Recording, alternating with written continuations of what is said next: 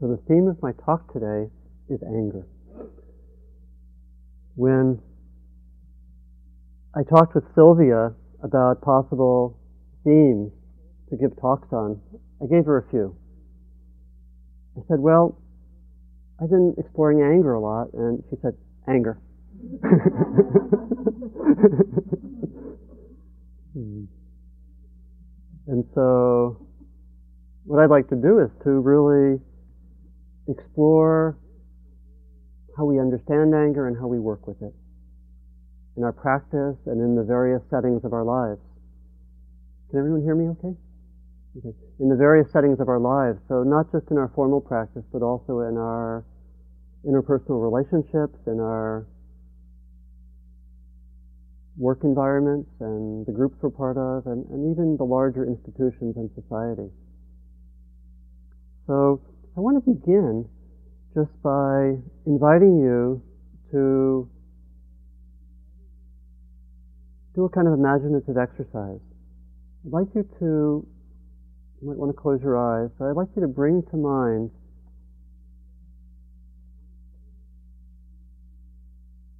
an experience in which you were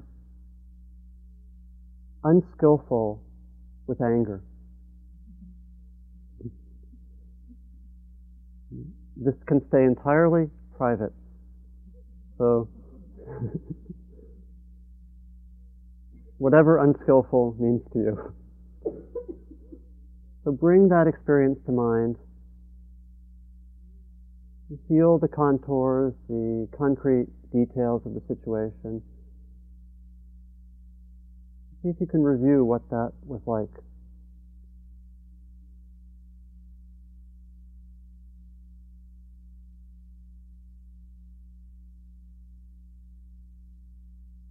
Could be your own anger or the anger of others.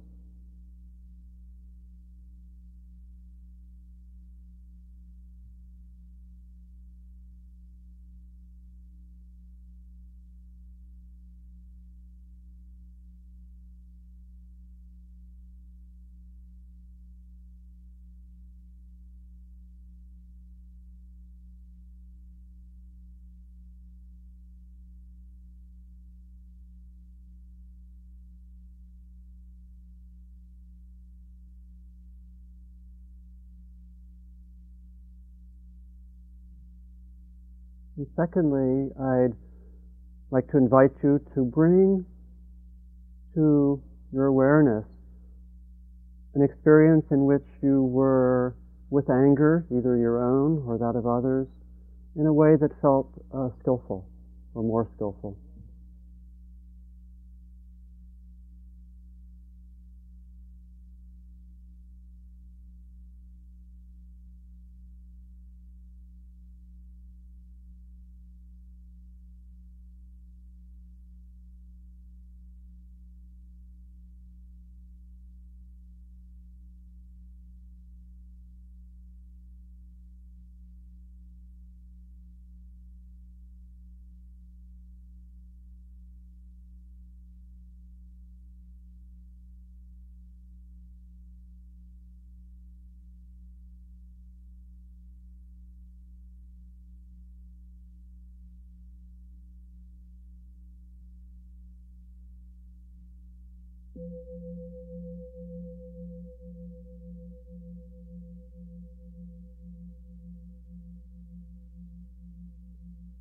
And as I talk, it may, if it's helpful, you may have those experiences as reference points for your own reflections on, on what's brought up. So I want to begin, or not begin, but continue, I should say. I want to continue by giving a few quotations, all by Buddhists, about anger. And you might think about which tradition this might come from, or some of you may even recognize a given person. So I want to give a few of these. And I'm going to give a hint that they're not, they don't agree on anger. Okay. So here they are. Anger can be compared to a snake, the poisonous cobra, we should not welcome it into our small house. Without contemplation, we cannot know the real danger of anger. So we need to meditate on anger to know its danger. Then we need to develop mindfulness. Mindfulness helps us to maintain all aspects of the mind so we can close the door of our house to protect it. So anger will not master the mind. On the other hand, when anger becomes the master, the body is burning because the mind is burning. That is why the world is crying today. It is burning from anger. So we need to get rid of this anger, let go of this anger. Meditation and contemplation can help us to do this. That's, um, that's from a contemporary Thai monk, not, not well known, named Chon Pancham, who, who's, um, who sometimes comes to this country. Second, second uh, reading. Once you have anger, Buddhists say it is like a fire. The nature of fire is burning. So your anger first burns yourself. You burn inside, and then your body burns with shaking, and your speech burns with anger. But anger not only burns you, it burns your friends and relatives, and then your town and country. When the fire catches our society, we even have wars that burn uncontrollably. This fire cannot be controlled superficially by social laws. It must be extinguished individually by extinguishing its cause in selfish attitudes, in egotistical points of view. Ignorance is the most powerful source of all evils, including anger. That is the Buddhist teaching. That's from uh, a Sri Lankan monk named, named Pandit Vajiragnana.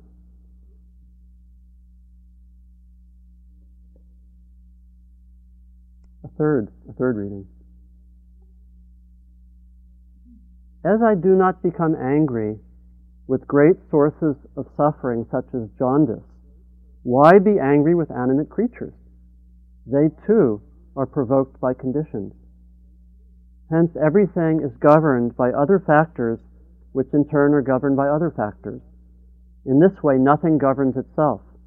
Having understood this, I should not become angry with phenomena that are like apparitions. Even if I cannot develop compassion for all such people who, through the arisal of disturbing conceptions, set out to try to kill me and so forth, the last thing I should do is become angry with them.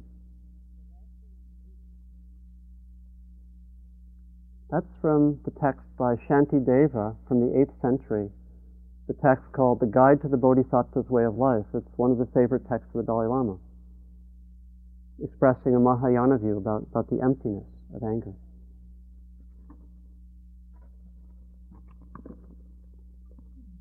Another one. You can think of holding anger like a mother holding a baby. Just as the anger is inside of us, so is the loving kindness of a mother. Every time the energy of anger is there, we should invite the energy of loving kindness to be there to take care of the anger. You may recognize that voice. It's Thich Nhat Hanh. A little different take on anger, right? A little different approach.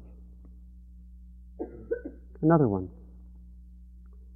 We can find gold in the judgment and anger we have, for within them is the valuing of justice and integrity. When we work with anger, it can be changed into valuable medicine. Transformed, our anger and judgment give us clarity to see what is skillful, what needs to be done, what limits need to be set. They are the seeds of discriminating wisdom and a knowing of order and harmony.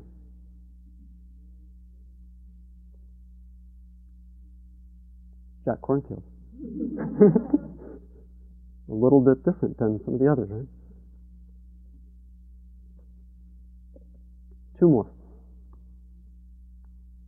The energy of our anger can be, can, can be transformed into positive and skillful action for others.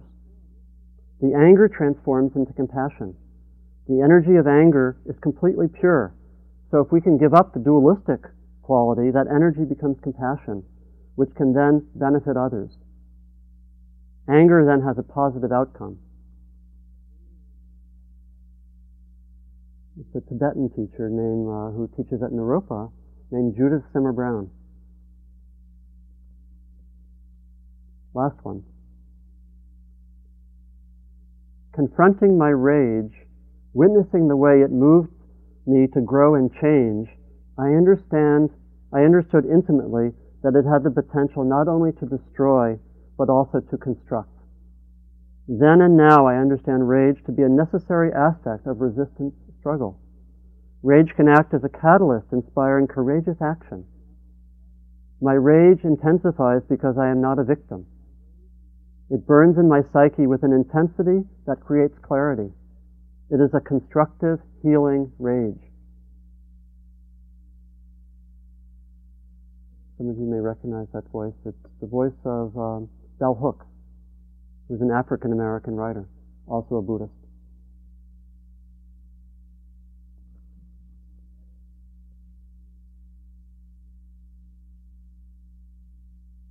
So, my question is how do we explore anger? How do we hold anger so that we can see that each of those quotations, each of those voices, has a part of the truth? They seem on the surface to be very, very different. How can we see anger as sometimes, like the first authors or the first speakers, as simply unwholesome and destructive, as empty, based on conditions.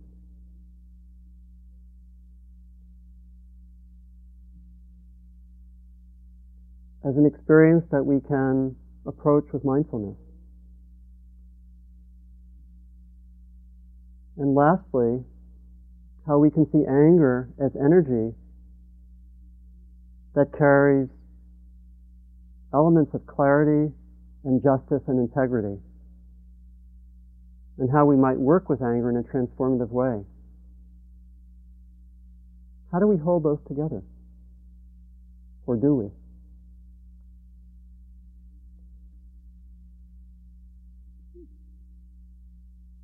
Anger is actually very, very confusing to many of us.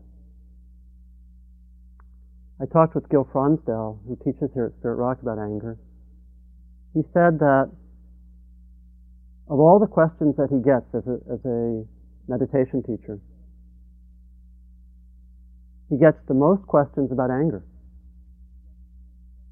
More questions than he gets about enlightenment, relationships, samadhi, and sex. Anger. Anger, gets the most questions about. It's not hard to see why, given those quotations I read. Those, putting all those quotations together in one's mind could be very, very confusing. And I'm going to explore that confusion just in a moment, because it's very, very confusing, the whole theme of anger, for many of us. Not everyone, but for many of us, for myself it has been.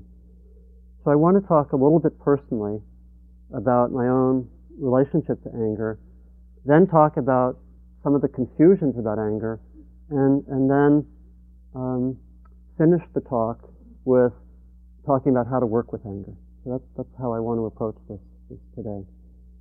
So, for myself, um, anger has been a kind of doorway to a lot of um, learning. It, and I see it that way. It's, it's a very mysterious uh, topic. I think in our culture, you know, uh, the the um, 20th century, the great 20th century Jewish um, theologian and activist Abraham Joshua Heschel, who walked with King at Selma he wrote in this uh, very, very powerful book uh, called The Prophets, which is about the Jewish prophets who certainly used anger. He, he wrote a chapter called The Mystery and Meaning of Wrath, seeing it as this very mysterious quality that can both destroy and transform. And I think I think get, I'm giving this talk in part because there's still, for me, a lot of a lot of anger to explore. And I think I'm giving this talk to help me both um, explore some more and report on where I have explored. And I think in part, my, for, for me, like, like many of you, anger becomes something important to investigate because I have to confess, I was brought up to be nice. Maybe some of you were also brought up to be nice. You know, I was brought up essentially with unfamiliarity about the expression of anger and conflict. And I think probably made some, almost some uh, ancient agreement to be nice and not bring up the anger that came through or the conflict and be a nice and good boy. You know, and, and it certainly stays with you. We, that's been part of one's early background, as, as we know, that stays with us. And so, for myself, exploring anger and exploring how it also comes into our sense of who we are in spiritual practice, where we often, if we're conditioned to be nice, well, being a meditator is very attractive because we can sort of find a way that our niceness translates into being calm and mellow and together, and we may still be terrified of anger and conflict and preserve a kind of spiritual self image of being a person that doesn't really get angry. And if we get angry, we certainly don't express it. And I think that this is from, from my own looking into myself and looking into and talking with friends about their own experience, I think this is a deep tendency for many of us, not all of us, but for many of us, to have anger and, and also conflict become kind of shadow area that we don't fully include in our spiritual practice. And so for myself, exploring that more has been really important and not always easy. So exploring it in meditation practice and also very much in uh, friendships and intimate relationships, um, where it's a little harder to hide out and not be angry, right? a little harder, but it's possible. um, and also in, in work situations or in the context of groups and organizations. There seems to be something about anger that for myself carries a kind of vitality and energy, I think along with other kinds of energies, like the energy of conflict and sexuality, that carries something that has a lot of vitality and energy that seems important. And I found this uh, line from a poem by the African American poet Claude McKay. He said, he, he talked about anger as being what he called a kind of dark passion that gave, that, that nonetheless had something to teach. He said, my being would be a skeleton, a shell, if this dark passion did not forever feed me vital blood. An interesting way to look at that. So, that's some of where I start from in, in exploring this. So, and yet it's a very, it's a very confusing area. So I want to talk about very briefly about why we're confused about anger. And I was thinking in giving this talk of subtitling it, why Western Buddhists are confused about anger. Because, I, again, just trying to put together those quotations could be very confusing. And I want to give um, four reasons. One of them is that our culture is very confused about anger. When we look to the kind of the cultural resources that we have, you find totally different views about anger. In fact, it's been said that anger is the emotion that there's the most disagreement and confusion about. You know, you don't have the same level of confusion about love, for example. And so you can find, if you look to something like psychotherapy, you can find people who say it's very important to express your anger and to have kind of a cathartic expression. Let it out, right? You also find the opposite. You find people say, it's really important to kind of work it out within. Don't let it out. You find in religious traditions completely opposite views. You find in the Christian tradition, uh, anger is listed as one of the seven deadly sins. And yet you also find in someone like, in, in many of the theologians, the view that anger is an appropriate response to injustice. Both of those are together. It's very, very confusing.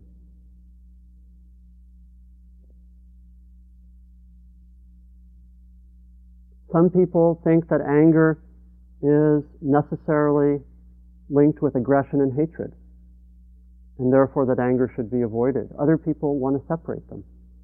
Very confusing. What is anger? I think as people practicing insight meditation from the Theravada tradition, there's a second source of confusion in that we get, I think, from that tradition, primarily negative views about anger. That anger is essentially a form of aversion, that is simply unwholesome. And you can find that in some of the texts. That it's simply something that um, one should really contain and work on and avoid the expression of. And yet, what do we do if we're practicing insight meditation and we're also drawing from some of these other sources?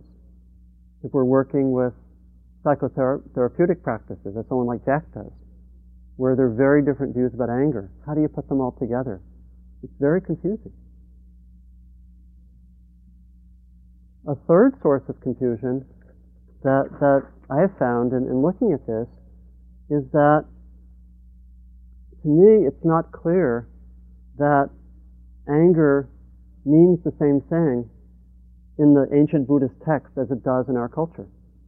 That there are cultural connotations to anger which are different, it seems to me. And so the translations of the text get very problematic. You know, when the Dalai Lama was asked about this, he said that there's often in the Tibetan language not a clear distinction between anger and hatred. And so we may be reading text where a better translation would be hatred and it's translated as anger. Whereas in our culture, that distinction is really important. That we can say that a mother could be angry at a child, but we wouldn't say that a mother hates the child. And so that's a source of confusion. A fourth source of confusion, if we didn't, you know, if we didn't already have enough, is that is, related to that, that quality of niceness that I was mentioning, that we often are brought up to be afraid of conflict, to be nice, to be not willing to express anger in public or with others. That, that's, that's, a that's a scary area for us. And so many of us have also have that conditioning. So you add all these together, and it's difficult. It's confusing. And I think we should just acknowledge that. And see, and see how it appears in our experience. So given that it's confusing for us, for many of us, how do we work with anger? I think what I really want to do more than anything else is invite uh, the kind of inquiry that I was talking about last time. Invite us to really look for ourselves. That's the spirit of this practice. To really look for ourselves and work with anger and really make it an area of inquiry and investigation. And really look deeply at how anger is destructive and unwholesome at times. And also potentially how it might be a source of um, of power and clarity. So I want to give a few guidelines that I have found useful for working with anger, but before doing that, I want to talk about two retreat experiences that I've had which were very helpful for me in, in working with anger. The first occurred about 10 years ago, and I was, I was on about a nine day retreat. And I was angry almost the whole retreat. You know, not just a little bit, but like 15, 16 hours a day. Angry. I mean, you might not, looking at me, think that I could be angry for, for that long, but I was. You know, I really was. I'm being honest. And, you know, the, for me, the, the actually the content of the anger was coming out of a, it was coming out of having just moved to this area and having lived in Kentucky and rural Ohio for a long time and kind of been away from the scene here, from the, from the insight meditation scene and having done some teaching and a lot of exploration and really thinking that we needed to make this practice come alive in this culture. You know, if you want to make it come alive in the culture, go to Kentucky and rural Ohio. you know, and that was really like my my edge, my what I was had passion about. And I came here and I went to the retreats and I was feeling the retreats are treating us like we're monks and nuns in Asia. Hmm. You know, and, and there was anger. I felt some anger there. And I said, haven't they learned over the years to make it work for us in our culture? And there was some judgment and anger. And I, and I, and I um, talked to Jack. I was working with Jack at that point. And he said, well, you know, actually, I agree with a lot of what you're saying. But you have a choice here. You can either go home, or you can stay here and be with your anger. And if you do, I want to use a particular method. So we use the method that's used in the uh, Burmese tradition of noting, and then actually at the end of every sitting and walking, writing notes on what happened during the sitting and walking. Very, it's practice which is done in, in a lot of the Burmese traditions. And so I did that. I did that for a week. You know, and then at the end of the time, I produced a flow chart of my anger. you know, with all these branching, you know, branching stems, and and it was I was I was proud of it. You know, it was it was it was fascinating what I found, and I wanted just to report some of what I found, you know, and then and then talk about working with anger. One thing I found is that there's not just one form of anger there are a number of different forms of anger. That that's, you know, I think I'm inviting you to your own inquiry. So I don't want to say too much, but I want to just say a few things that, that you might really investigate yourself. One is that I found that there were very different forms of anger. It's not just one. I found that there was like 10 year old, totally reactive anger. I'm not getting what I want, blah, blah, blah, totally reactive. I think this is the kind of anger that's seen as unwholesome and potentially destructive when we do it as adults. Just totally the kind of anger that, that is totally reactive, uh, based on based on frustration and a kind of lashing out. I also found anger when I went deeper into the anger and hung out with it. I would find sometimes that the anger would shift, like when we were talking about judgment last week. When I would be with the anger, I would find that it would shift and that it would sometimes shift to sadness. And the sadness might be, the content might be, oh, I have, I think I have a lot to say and my voice isn't being heard. Now there'd be a kind of loneliness and sadness connected with, with the content of that anger. And I would hang out with the sadness. And sometimes the sadness would itself shift and it would sometimes shift to love and caring. I really care about this community. I really, and I, I would be in touch with that, and I could feel that there was a certain caring energy that was behind the the um, that was connected with the anger, and that only that inquiry really disclosed that. Otherwise, I would stay more on the surface. And doing the practice permitted that deepening and going into the going into the anger. And so I found an, a kind of anger that really was connected with caring and, and even with love. And, and that when I would go to the level of a love, it would transform into compassion and permit me to maybe act more skillfully. I also found that sometimes the anger became a kind of Old Testament, prophetic, cosmically true, righteous wrath. Have you ever experienced that? and it was, it was kind of the voice of saying, these people better shape up. they better, you know, we know the truth here and it's time for them to shape up and if they don't, they'll be smashed, or something like that. You know, that was the, the, the, it was it was that it was a different voice. It was a different kind of anger. That was I said, whoa, what's that? Because it was it didn't feel that personal, you know, and it didn't occur all that all that much. But it was it was something. I I thought it was kind of prophetic wrath, and you know, someone else may say, well, it's more like the first kind, but it felt to me that way. It felt to me like some, like something different, a different quality. And and so, you know, when one does something like that, anger is never the same. You know, it's still difficult and hard to work with, but it's really never the same after something like that.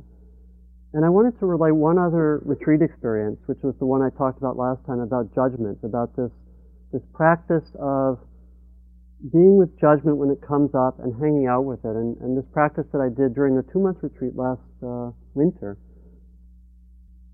of every time the anger would, or every time the judgment would come up, I would just be with it. And I would also summon, at the end of every sitting, I would ask, where has been the judgment in the last hour or even during the last day? And I would bring it to mind and be with it for 10 or 15 minutes. And I would also both try to be mindful and also see where it went and feel what it was like in the heart. And that's where doing that over and over again, you know, first during the two month retreat and then afterwards, you know, where I would do that 10 or 15 minutes, you know, 10 or 15 times a day over two months was like a crash course in judgment, right, so to speak. And it was, again, very similar findings that the that the judgments were often a kind of a mask, that there was something that was deeper, that was calling out to be found, and also that when I would go into the judgments and really be with them, this, this is what we were talking about earlier, that the, that, that the energy of the judgments would radically shift, and there was much more an energy of compassion. You know, it's this quality that the anger or the judgment when it's actually gone into deeply, transforms. That's, that's been my experience, and that it transforms, and it, if there's that caring and love connected with it, it transforms into, it could transform into the sadness or some kind of, um, could be a sense of betrayal or, or whatever the angers or judgments connected with. But it seems to, it seems to transform. I also found that in going deeply into the judgment, and I think the same is true for anger, I could preserve the intelligence connected with the anger judgment, which I think is really important. Sometimes we just say, oh, I want to get rid of my judgment. But I think what I'm suggesting is that often the anger and the judgment carries insight and intelligence, and if we simply get rid of it and say, oh, I've just gotten rid of my judgment, we may be giving away intelligence. And I think that's the transformative way to work with it, that the, that the intelligence is still there. I mean, we may say, I do need to act. I need to act on this, but it, the action can come more out of that compassion and lack of reactivity. And I, I actually found as I did this practice afterwards, this is, this is kind of funny, that, and I hung out over and over again with judgment, I developed a soft spot in my heart for judgmental people. so that I really, oh, a judgmental person. Oh, wonderful. Let me be with this person.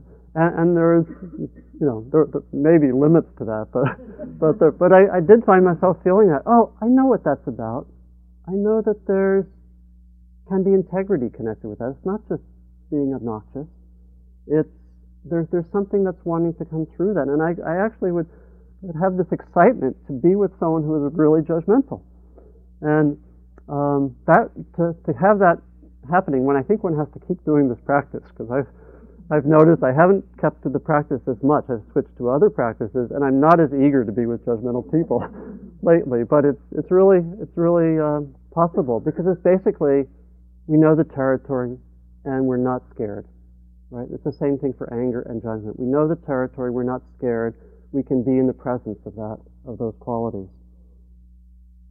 So given some of what I've just said, which to me is, is really um, responding to the confusion, which is more on a mental level, by inquiry and exploration. That's really, that's really what I'm suggesting. Responding to the confusion by really looking deeply for ourselves. And so, what are some guidelines for working with anger, and some of them have already come out in, in talking about my own experience. And I think that these guidelines, I thought of several guidelines, and I think they're actually relevant for our own individual meditation practice, but they're also, the same guidelines are really relevant for working with anger in interpersonal context and in group and organizational context and even in a social context.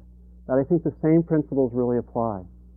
Of course, it's harder to do it when there's more when there are more people and it's more complex. But I think when you listen to these guidelines, think about how they might work in all the different settings of your life. And I'll, I'll just briefly touch on them on these different settings. The first, the first guideline that I found useful, looking at my experience, and is, is, is that of developing an adequate container to be with the anger. And we do that in the meditation practice. That container is developed by having clear intentions. That my intention is that in being with this anger in mindfulness, my intention is to listen, to understand, to go more deeply. And it's not to get rid of my anger. It's not to manipulate my anger. My intention is to really go deep, more deeply into this. Part of the container also may be the necessity of suspending action for a while. That if I'm really feeling angry, and this is especially true in interpersonal context, it may be wise not to act out of one's reactive anger. And so that container that may give the safety to explore individually or, or, or uh, interpersonally may require that we say, while I'm being reactive, I'm not going to act. I'm suspending action until I feel myself no longer reactive.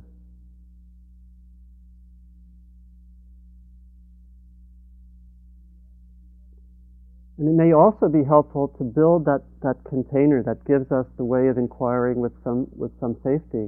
We may also need the help and facilitation of others, and this is especially true in groups or organizations or society. We may need some people who can help us to explore this very difficult territory.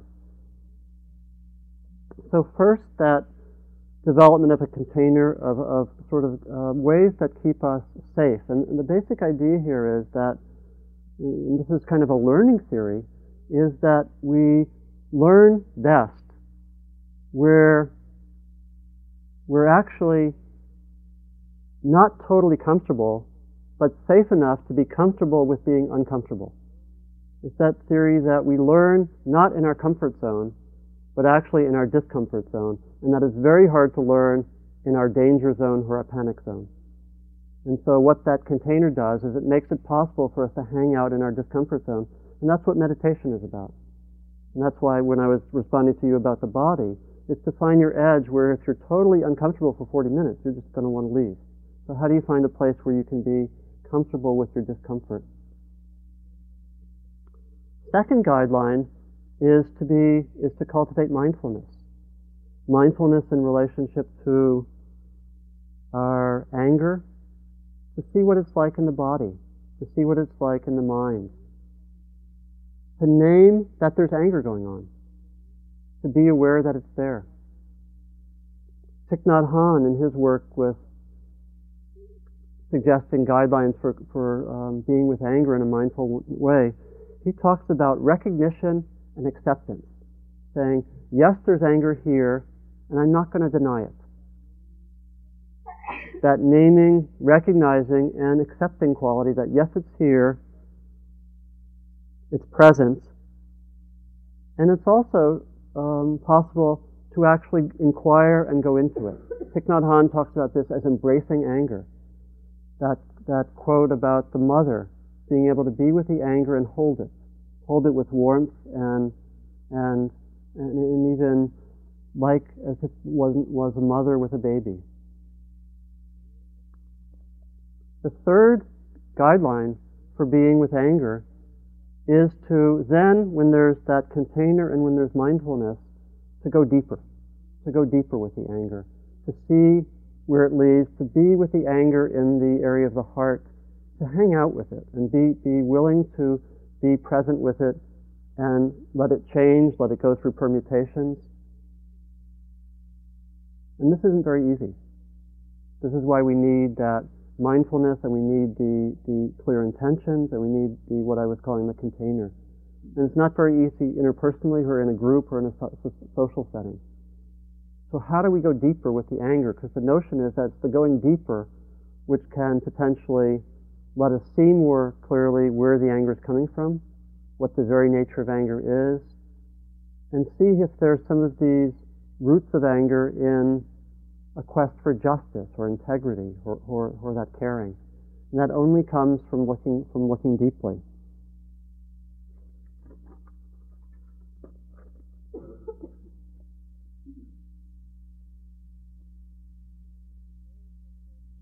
Now I'll just close by saying that I think that those basic guidelines can really work not just in a meditation session, but in interpersonal and group settings. And I just want to mention a few people who've tried to do this. A number of people have tried to really bring the spirit of this working in a mindful way with anger and conflict into interpersonal communication, into conflict resolution, and even into working with organizations. I think I think those guidelines are completely the ones to follow. You know, for example, um, some of you may know Dan Clurman and Mudita Nisker.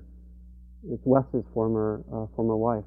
They've they've developed communication workshops where in interpersonal communication one learns to work with a, a lot of difficult energies, but among them anger.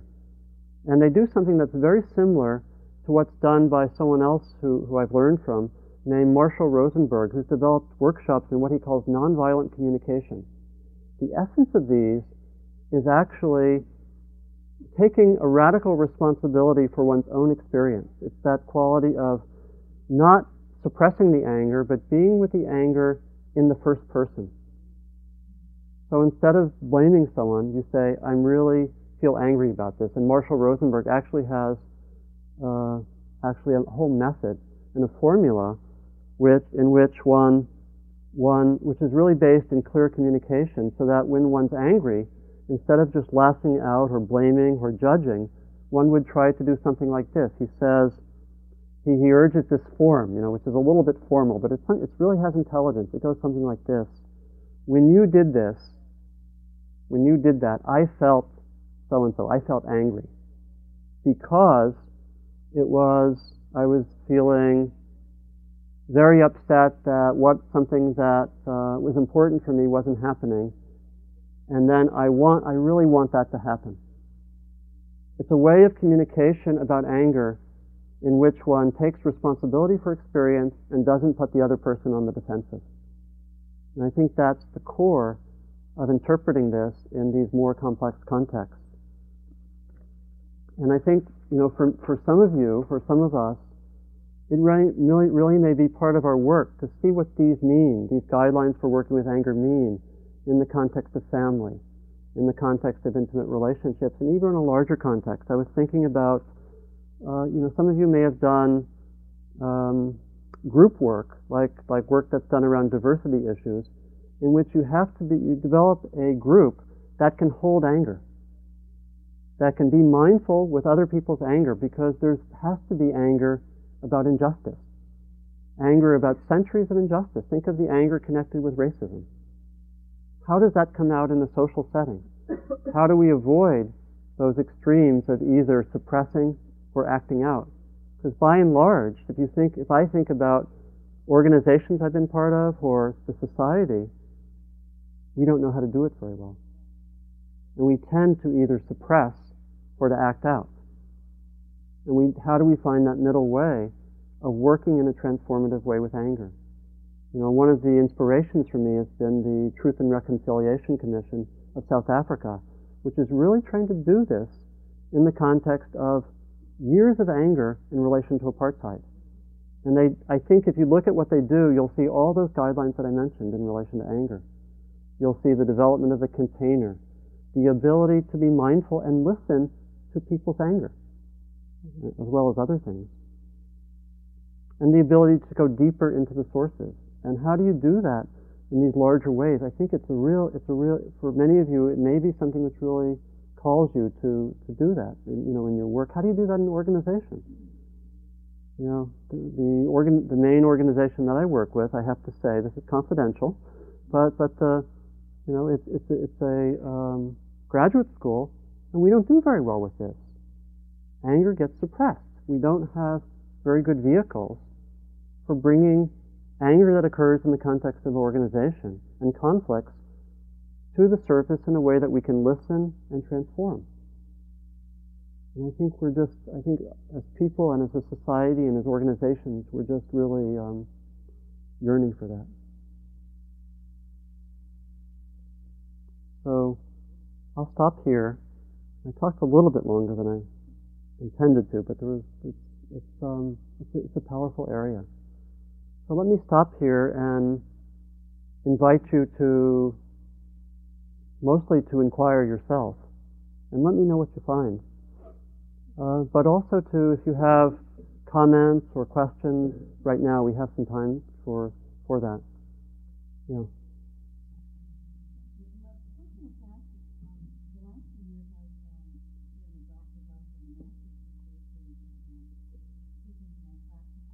Yeah.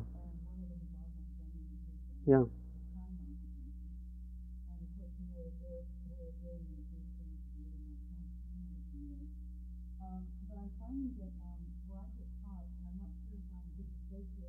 Yeah.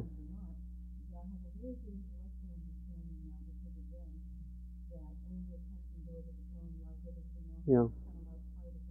Yeah.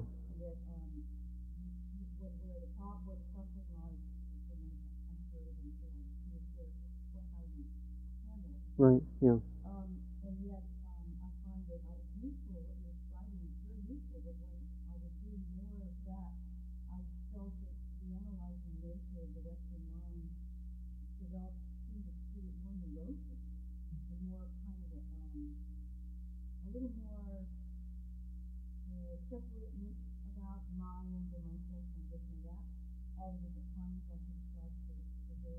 Yeah. Uh, and that, so I, I feel better when I don't do that as much, even though, you know, I, I don't, so I don't know if I'm disassociating by Yeah.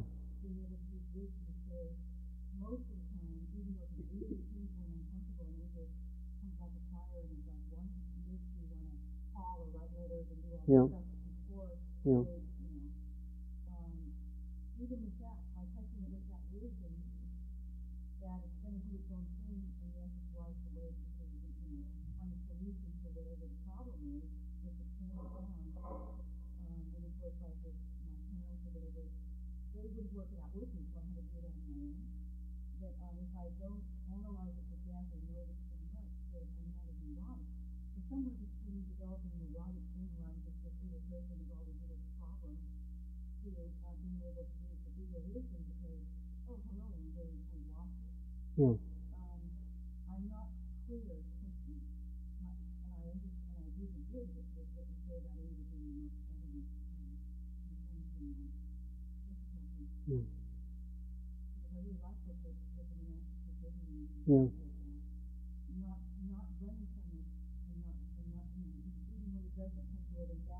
myself. Yeah. Thank you. Okay. Thank, thank you. Um, yeah, you know, it can get complicated looking at how we're confused. But I think the invitation is really to do exactly what you were suggesting. It's really to look. I don't think it's so complicated just to be present with our anger and see what it's about and see where it goes. That's, a, I think, a simple practice. It's a difficult practice and maybe not to not to think so much about it, not to think so much what I'm hearing from you, not to think so much about the origins. Not, you know, if we're if we're analyzing it too much, then then to let go. And what I'm hearing is that that has really uh, been valuable for you, just to in a very simple way, just to be with the anger when it arises, and to be careful from analyzing too much, perhaps about the origins or about your conditioning, or you know, should I be angry about this or not? I think it's really to be to be with it. And what I found most helpful, again, even though I can be complicated in talking about all the different views in Western culture, the invitation here is not necessarily to think about that very much. It's really to go as deeply into the anger as we can. And my own experience is that it's that being with it over and over again and going as deeply as we can, that the ability to be to be uh, wiser and to know how to act more out of compassion can surface. And so I think if there is that, if there is confusion, it may be, and, and there's reactivity around some issue that in, in, in one's anger, then it may be good to suspend that, not to act on that. Does that does that get at it? Oh, yeah, otherwise it's too much. Okay. But it's pretty much though, because I'm thinking that when I, I'm so successful at, uh, letting the energy come and go, when I'm in a deep practice, that I'm wondering, I'm also kind of wondering, I'm disassociating a little by not, you know, so I'll just have to. Well, you'll you'll find that out. You may not find that out in your deep practice in, in the retreats. You'll find that out in your relationships with your friends. Yeah, because they'll then you'll know more. You'll know whether I'm actually just trying to avoid the anger. You'll see more clearly where your motivation is. Yeah, thank you. Yeah.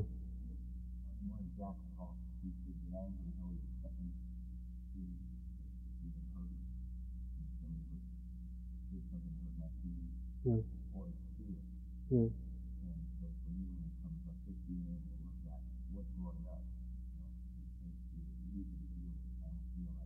of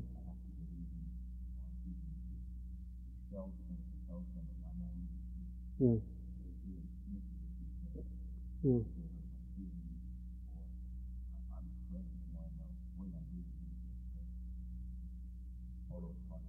hmm Did everyone hear that? Yeah.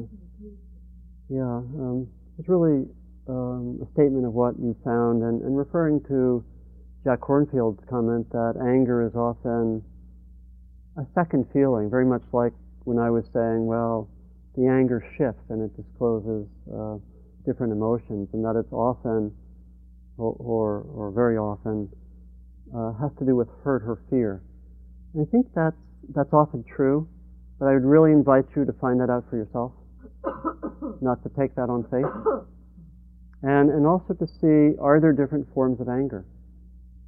Because some of them, some of them may really carry that. I think some anger carries the energy of love and justice, and that may not reduce to fear, you know, or hurt. It may there may be something that's that's asking to come out there, that may not simply um, uh, be a personal hurt or something. So I think again, it's really looking at really looking at the anger and seeing all the differences. Yeah. I so appreciate your investigation because that gave me some nice guidelines on how to deepen my own investigation Yeah. and lots of things. Yeah. Um, but what came forth to me, what I can add a little different, is I often look at the elements, earth, water, air, fire, and space. Yeah. And I, you know, in my own inquiry into my body, um, I see where I'm deficient in some of these kinds Yeah. of elements. Yeah. Fire is a wonderful fire is, is what Yeah. often people associate with anger. And it is a wonderful uh, element to spark creativity in us. Yeah.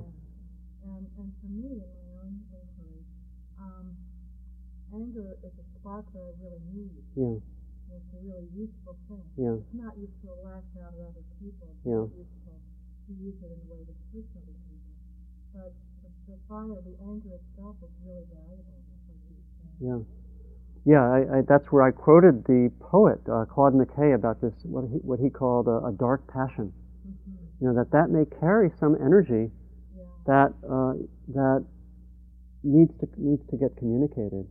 That um, you know someone that I've learned a lot from about anger. Uh, we actually um, it's, it's actually a, a student of mine named Robert Masters who lives in Vancouver, and uh, we did a several year investigation of anger that, that culminated. He wrote a PhD dissertation only on anger. Can you imagine that? And we actually, and we did some work together. We put out, um, I'm also have been an editor of the journal Revision. We put out an issue, which I have some here, on intimate relationships and spirituality. And anger is a main theme in what we did there. And Robert wrote a, wrote a piece called Fire is Also Light. I think which captures what you're saying. Yeah. That, that it, and that, um, I think I'll speak for myself that that like you, it's been important to connect with some of that fire. That the way I appropriated meditation was in a way which really emphasized the light and the calm, and I think was a little scared and, uh, and still is to some extent about the fire. Right? And I, I, think many of us may share that, and it's very common. Yeah. I was going to say that as we were talking about this, I was thinking about Dr. Martin Luther King. Yeah. Just because to me, in some ways, he exemplifies what we're saying. Because I felt, I feel like one of his gifts was the fire and our passion. Yeah. But the feeling, the intensity of yeah. the feeling. So I was trying to understand, okay, how, but what you seem to also to have was an absolute commitment to nonviolence. Yeah. He wasn't willing to swallow it. Yeah. So that violence was done to him and considered acceptable. Yeah. But he also was not willing to unleash his fury yeah. and do violence otherwise. So that it seems to me that, that all that fire and that dark passion, he, he found a way to express it with a commitment absolutely founded in nonviolence or in Gandhi's yeah. So it, it, Yeah, yeah, coming right after his birthday. Mm. Maybe that's part of his legacy to us, a gift of one potential way of working.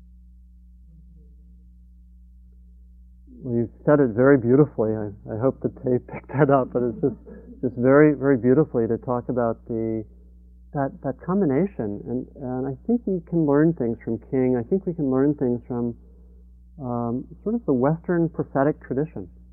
You know, I found these quotations in, in um, from the prophets in this book by Heschel, where he, he talks about anger being a moment within a container of love, and that, and then, and the way you were talking about King, not shying away from the anger, not suppressing it, but having it come from such a strong foundation in caring for all beings and the desire for justice and an absolute commitment not to lash out. It's really to see, again, in Buddhist terms, to see the problem not as individual people, but as greed, hatred, and delusion.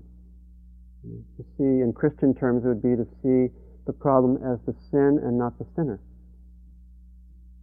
And he, he manifested that. And, and for me, that is very close to this um, transformative approach to anger.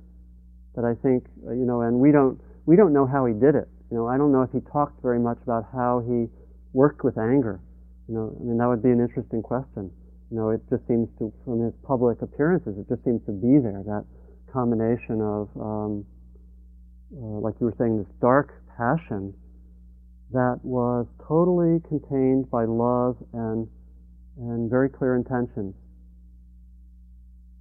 And so I think what for, for me is particularly useful about the mindfulness practice is that it gives us some, some concrete tools that work to transform the anger that has to start out as confused and reactive.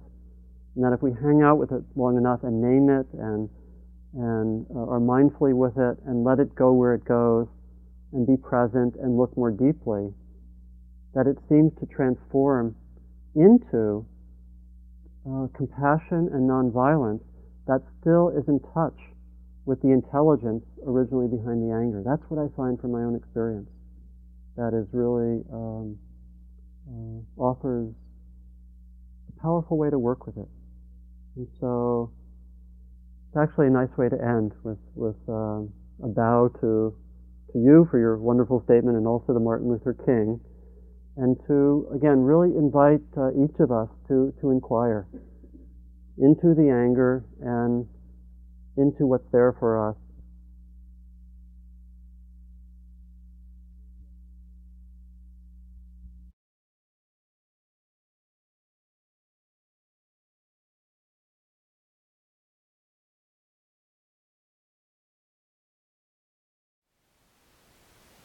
Thank you for listening. To learn how you can support the teachers and Dharma Seed, please visit dharmaseed.org. slash donate.